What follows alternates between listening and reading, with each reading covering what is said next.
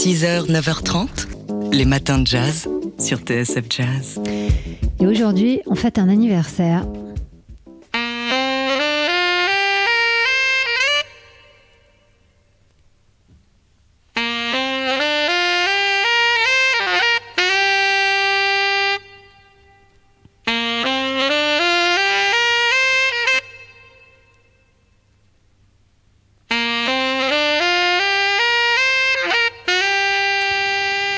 Cet anniversaire, c'est celui d'un disciple de John Coltrane. J'ai comme l'impression que ça s'entend ici.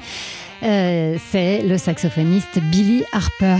Il est né donc à Houston, Texas, le 17 janvier 1943. 80 ans aujourd'hui, Billy Harper, qui a commencé la musique tout jeune, à 14 ans. Il formait déjà son premier quintet, euh, sa formule de, prédilection. Un musicien qui sort diplômé de l'université North Texas en 65 et, et l'année suivante.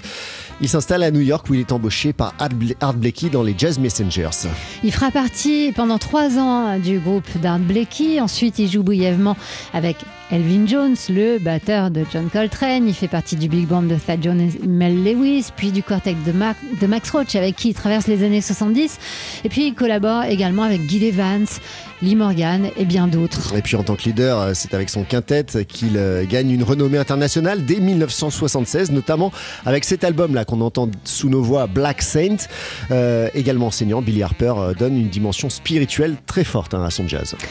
Alors on l'écoute ici donner un conseil à un jeune musicien pour trouver son propre son.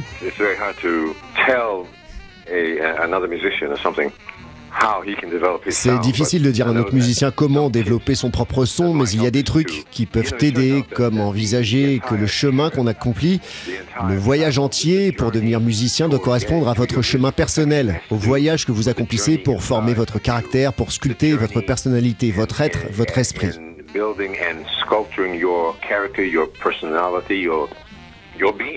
C'est ça le plus important parce que c'est la façon dont la musique sort et la façon d'avoir votre propre son.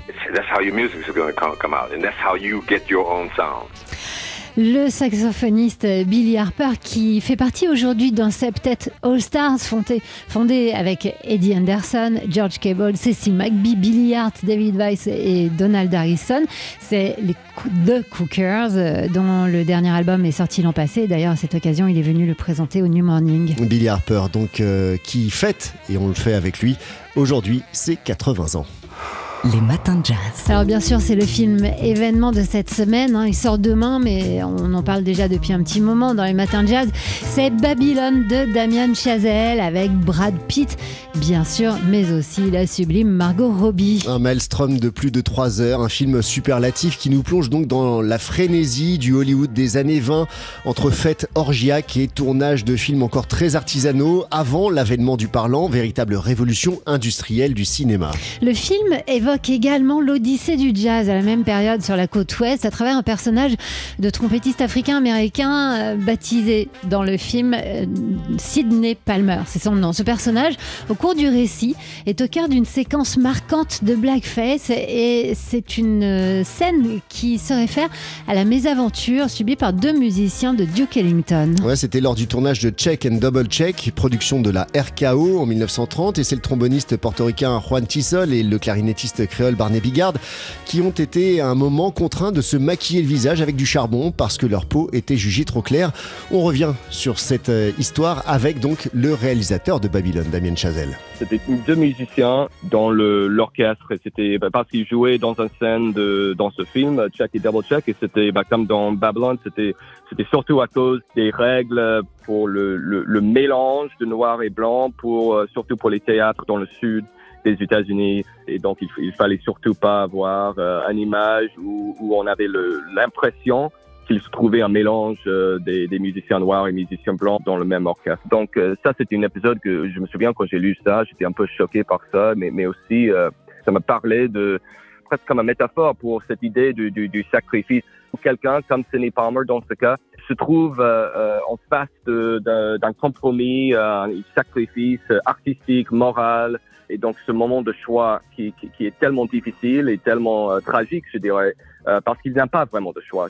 Voilà, Damien Chazelle, le réalisateur du film Babylone, qu'on entendra euh, plus longuement ce midi dans Daily Express, ainsi que Justin Hurwitz, qui est le compositeur de la musique de son film. Les matins de jazz. Hier, dans Daily Express, Jean-Charles Doucan a reçu le joueur de oud tunisien Dafer Youssef. Dafer Youssef euh, qui nous a emmenés, oui, en voyage, en, en, nous présentant euh, un extrait de son nouvel album Street of Minarets, enregistré entre Los Angeles et Paris avec un casting euh, assez incroyable, un hein. Herbie Hancock, Marcus Miller, Dave Holland ou encore Ambrose Akin Moussiré et Nguyen Le. C'est en trio qu'il est venu jouer un extrait de cet album hier d'Affaire Youssef, accompagné par le percussionniste Adriano Dos Santos Tenorio et par le bassiste Swahili Mbappé. Alors on va prendre le premier morceau qu'ils ont joué tous les trois hier en direct. Il s'intitule Soudra Funk et on va le prendre directement au chorus de Dafer Youssef. Parce que c'est un long morceau.